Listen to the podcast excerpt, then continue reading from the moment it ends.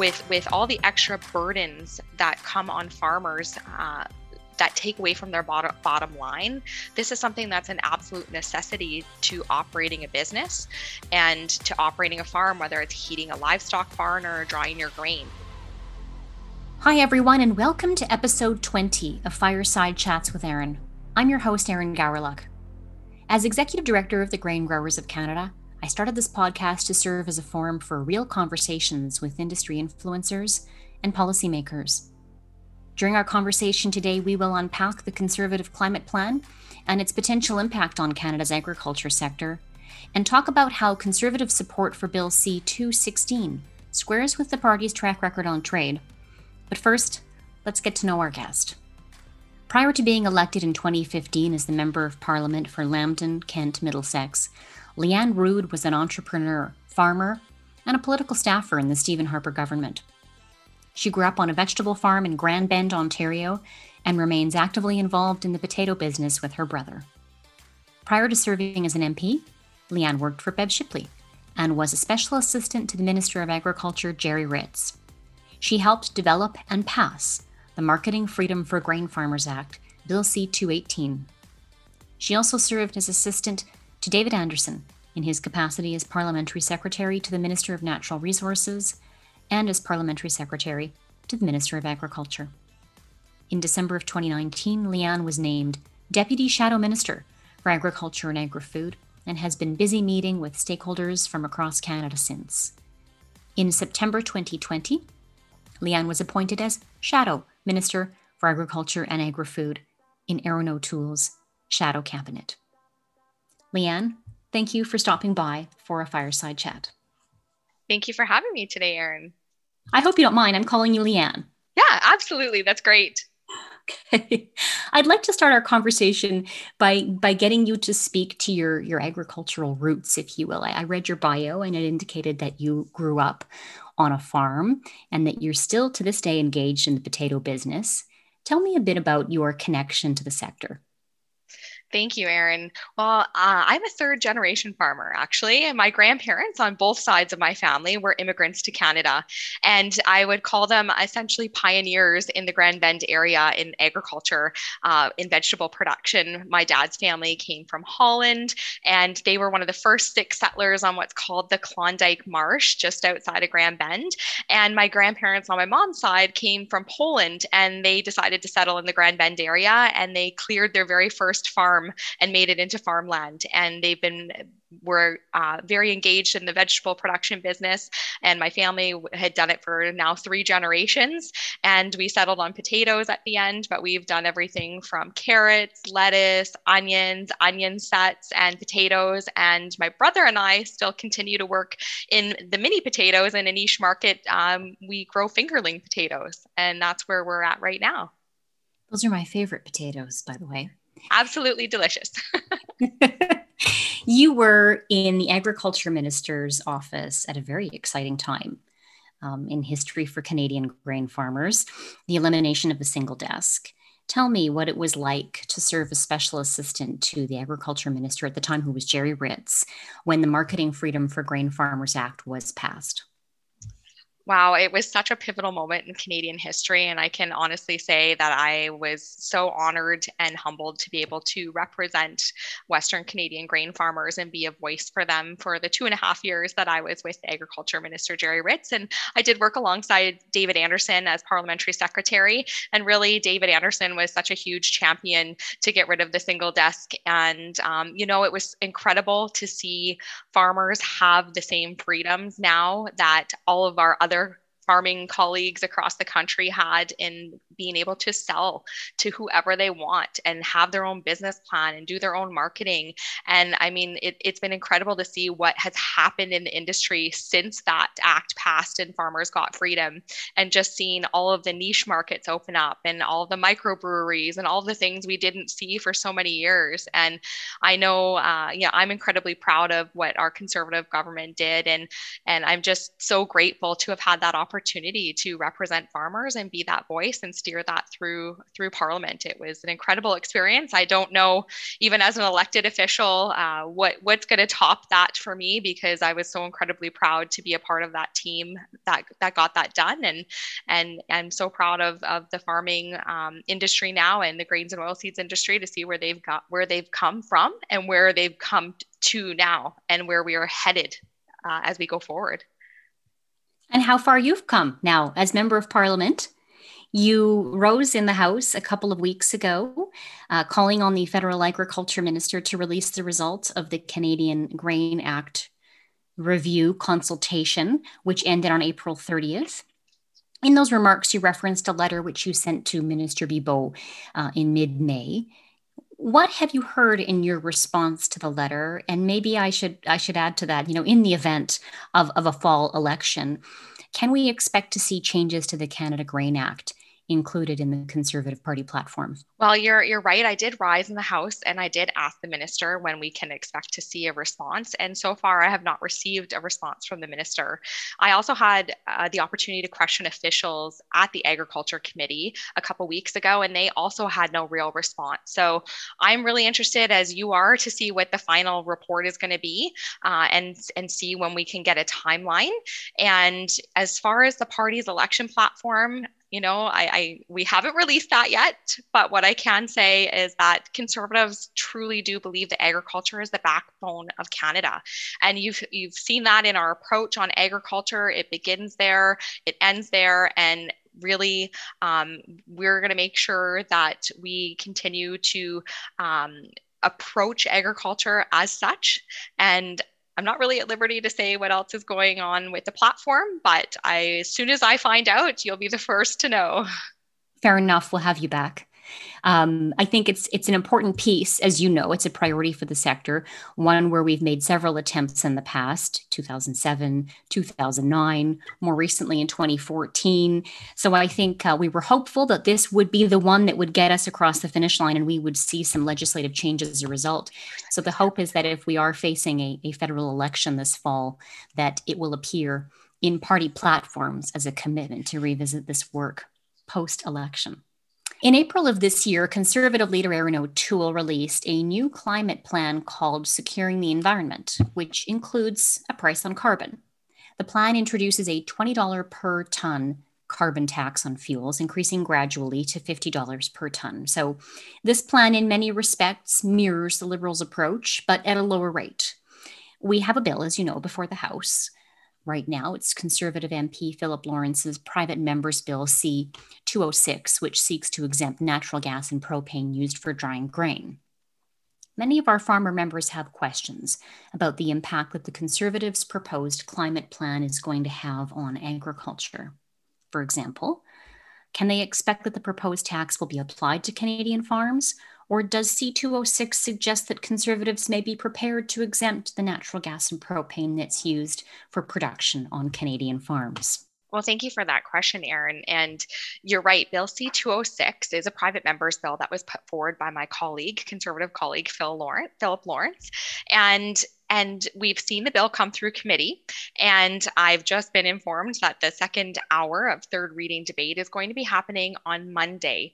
So we're hoping that the bill is going to be reported um, and finished through the House of Commons by the time we're finished sitting for the for the session before the summer recess, and hopefully it will go on to the Senate uh, before the recess next week. So, uh, of course, it's an important piece of, of legislation because we've heard from farmers across the country that the new new carbon tax on grain drying is such an impediment to um, to the bottom line of, of farmers. And we we did study the bill at committee where we heard from folks across the country and across sectors that this is one place that we can exempt the natural gas and, and propane for on-farm use, just like diesel fuel is exempted for farms. And with with all the extra burdens that come on farmers uh, that take away from their bottom, bottom line.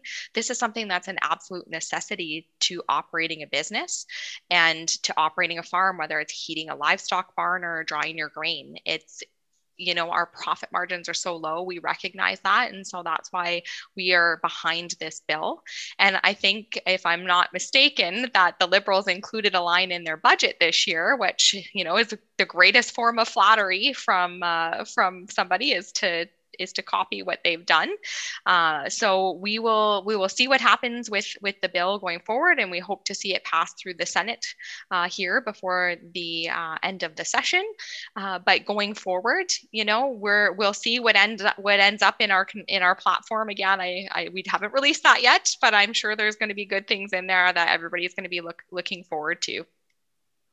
Thank you. So maybe a couple of questions there. Yes, there was broad support for for C206. Every party, with the exception of the Liberals, supported supported this bill, and we hope that that momentum will continue. What impact, Lianne, would a federal election have on this bill, even if it passes through the House? Great news to hear that we're going to go to second hour of debate at third reading on Monday. What impact could a fall election have on this private members bill?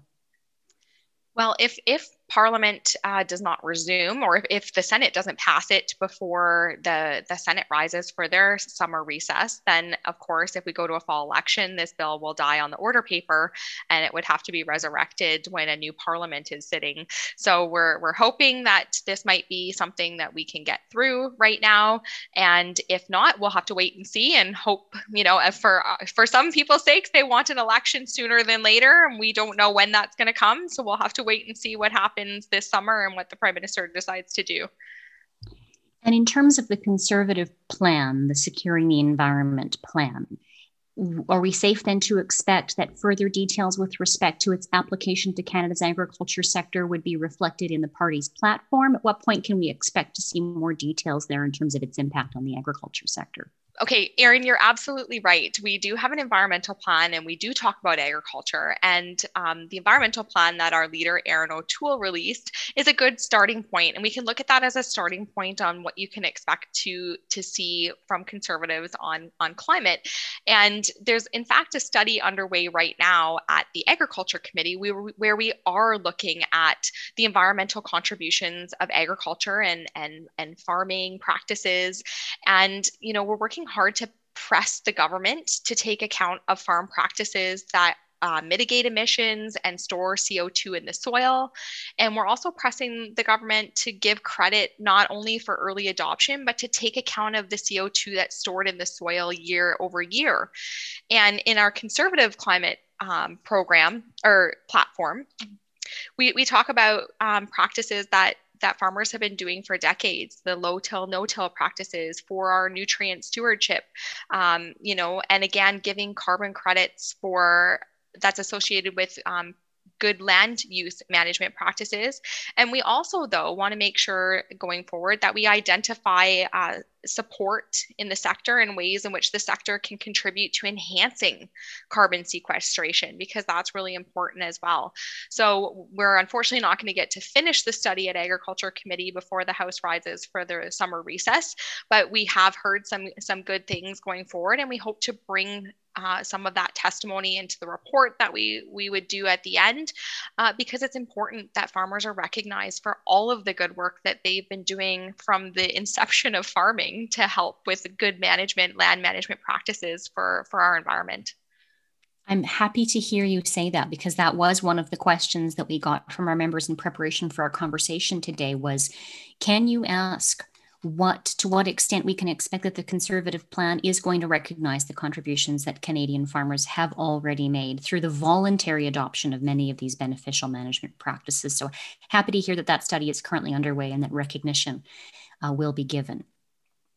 On the same vein, you know, increasingly the current government is placing more priority on enacting environmental policy that impacts Canada's agriculture sector. And while doing so, making announcements about programs that may be disconnected from the on the ground realities and needs of our farmers. Increasing carbon pricing is one example, and there are more. Would an O'Toole government adopt what the Agriculture Carbon Alliance is requesting of the current government, which is to convene a working group that brings producer stakeholders together with officials at Environment and Climate Change Canada and Agriculture and Agri-Food Canada and other relevant departments to ensure that environmental policies and programs affecting Canadian producers are shaped and communicated in a constructive and beneficial way? Well, Erin, thanks for that question. But again, this is kind of pertains to a platform which we have not released yet ahead of the election. So I'm not at liberty to say. But I think that that kind of goes back to the previous question where we're talking about the study that we're doing at the Agriculture Committee. And we are we worked really hard to bring in witnesses who do recognize all of the good things that that agriculture and farming does uh, for the environment. And in our caucus, in particular in the Conservative caucus, you know, several MPs are farmers and are, are um, engaged in farming even right now. And some come from farming backgrounds. And other, there's lots of other Conservative MPs who actually represent rural agriculture districts. So we are plugged in with the agriculture community, with farmers. We are constantly consulting with people on the ground. And that's something that we will continue to do right up until our platform is released. And I know I have committed to doing that already. I've made a couple trips out to Alberta when it was safe to do so last fall. And I'm looking forward to getting boots on the ground again into the Western provinces as soon as uh, public health measures allow this year, because I find it so important to consult with people who are on the ground. It's not always just um, the advocacy groups or the people that I talk to here in Ottawa. For me, it's what's happening on the ground at the farm level, and it's important for me to hear from from folks at that level because it's sometimes not the same as what we hear in Ottawa, and that's that's the kind of feedback that I commit to getting and taking back to the party, and we will hope to see um, your feedback reflected in our policy platform. Excellent. Thank you. I want to talk for a moment about a private member's bill that was introduced by Bloc Québécois MP uh, Louis Plamondon, which would essentially make it illegal to include the supply managed sector in future trade negotiations. This bill spent about two weeks with the International Trade Committee, where members heard from stakeholders on both sides of the debate. Now it's back in the House after being passed by committee with a split vote the export oriented agriculture sector via CAFTA, the Canadian Agri Food Trade Alliance. Uh, GGC is a member of that group. Come out in opposition to this bill, citing potential damage to Canadian exports if passed. And last Friday, we had some chief negotiators who appeared before the committee, and they expressed their concern for this bill, indicating that it is quite probable that this bill, if passed, would have a negative impact on Canada's export sectors. Now, the previous conservative government signed a record number of free trade agreements, and we've generally seen the conservatives as being strong advocates for free and fair trade. So one would expect that conservative MPs would have opposed this bill. And yet, 37 conservative MPs, yourself included, voted in favor. So maybe help me understand how support for this bill squares with the conservative position on trade. Thank you for that question, Erin. And I know that there's a lot of concern out there from folks across the country. And I'd like to point out, first of all, that 80 conservative MPs voted against the bill, including the leader. And there are other MPs, conservative MPs, who share the concerns that you noted. And I just want to set the record straight that we voted only to, as a procedural vote at second reading, to send it to committee. And why did we send it, want to send it to committee? Because obviously the other opposition parties voted for this bill as well but i felt that it's only fair to hear from the trade negotiators themselves and hear from experts in the field how something like this bill would impede future trade negotiations. And um, I had hoped that it would be amended at committee. Uh, after hearing the testimony, as you pointed out, there was great testimony last Friday at the Trade Committee, and um, you know, we we wanted to study this this bill and I haven't seen any amendments come back. So I think that you will find that many MPs who voted in this procedural vote to send it to committee are not going to vote the same way when it comes back to the House. Because you're absolutely right. We believe in free trade as a party. We believe that our hands should not be tied going into future trade negotiations. And, and even in recent times, there's been, I think it's 16 trade deals that have been signed uh, recently without having this particular bill. And, and just to be clear about this, this private members bill, this was something that the Bloc Québécois put forward and it intended to actually wedge liberals and conservatives uh, among rural Quebec voters. So this is the Bloc playing politics. And uh, again, I think you'll see when this bill comes back to the House for another vote, you will see other MPs vote uh, differently than what they did to send it to committee. And that's the votes that actually matter. The vote on a procedural vote going whether or not to send a bill to committee is not the final vote on a bill. Thanks very much for for shedding light on that. We'll be keeping tabs on this one and see what, if any, implications a fall election may have on its on its progress. Speaking of fall elections, we we haven't been able to avoid that topic throughout this conversation, but I think increasingly now we're of the view that there's likely to be one this fall. I know you don't know anything more than I know on this topic. So we can't speculate on timing, but one thing that I perhaps would like to know is what is your role as shadow minister in terms of the development of the Conservative Party platform as, and as serving as an advocate for the sector's priority as priorities as that platform is being developed? And then with that, I might ask, based on some of the interactions that you've had with sector stakeholders, what might you like to see reflected in the party's platform when it comes to agriculture? Well, you know, you're right. We don't know when an election is coming. And uh, since I've been in the role as Shadow Minister of Agriculture, I think I alluded to this earlier, I've really made it a point to get boots on the ground across the country wherever I can to talk to folks uh, across the spectrum of agriculture. Coming from the produce industry, I have a lot of knowledge in fruit and vegetable. And I'll be the first to admit I've got a lot to learn in other sectors. And I've been grateful to have that opportunity, as we talked about earlier, to to have worked with grains and oilseeds farmers when we were developing the Freedom for Grain Farmers Act. And a little unknown fact that I might throw in there is I actually lived in Saskatchewan for four years. And so I, I'm not just a Southern Ontario girl, I am a, a honorary prairie girl. And I also spent five years in British Columbia in the lower mainland. And so I have been able through my life and through my career to see all kinds of agriculture across the country and to to see how people live in different provinces across this country which i think is um, a benefit for me in this position uh, because I, I i kind of know where people come from a little bit more than the average person.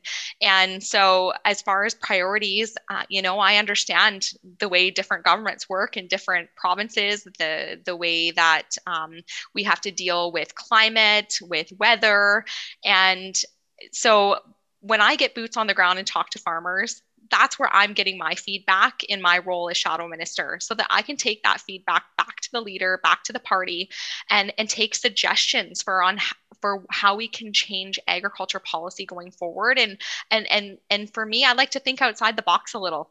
Um, having lived in different places it, that experience actually gives me the ability to think outside the box. And i'm not just thinking of my home province or my home riding uh, or my home farming experience. I'm thinking across this country.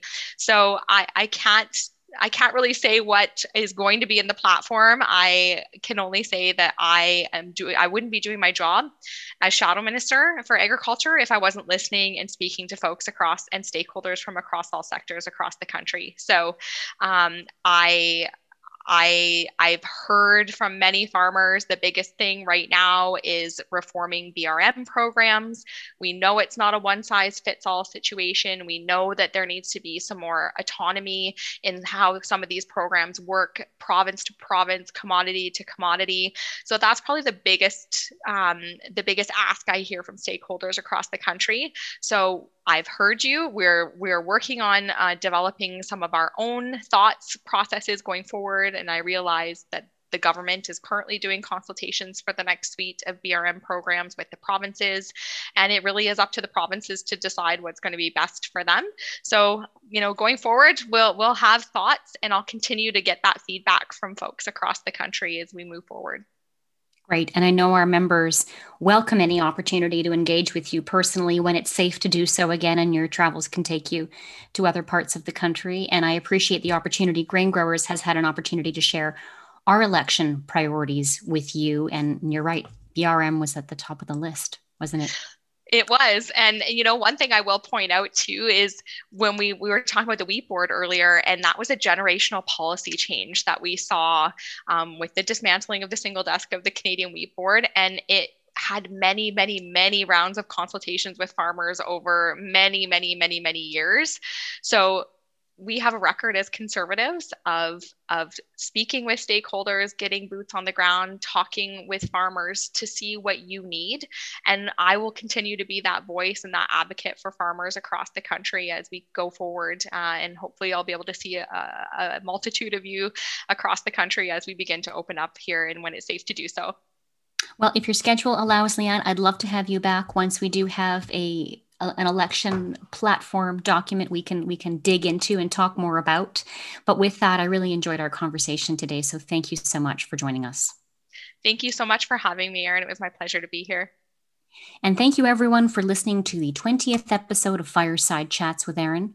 I'm stepping away from the fireside for the summer to make way for my colleague Brandon Leslie, GGC's Manager of Government Relations and Policy, who will be serving up some refreshing local craft beer and interesting conversations with some of his industry colleagues. Please tune in to Beers with Brandon. The first episode will be released in early July. In the meantime, if you want to stay up to date on all things GGC, please follow us on Twitter at Grain Growers or on Instagram at Canada's Grain Growers. See you in September.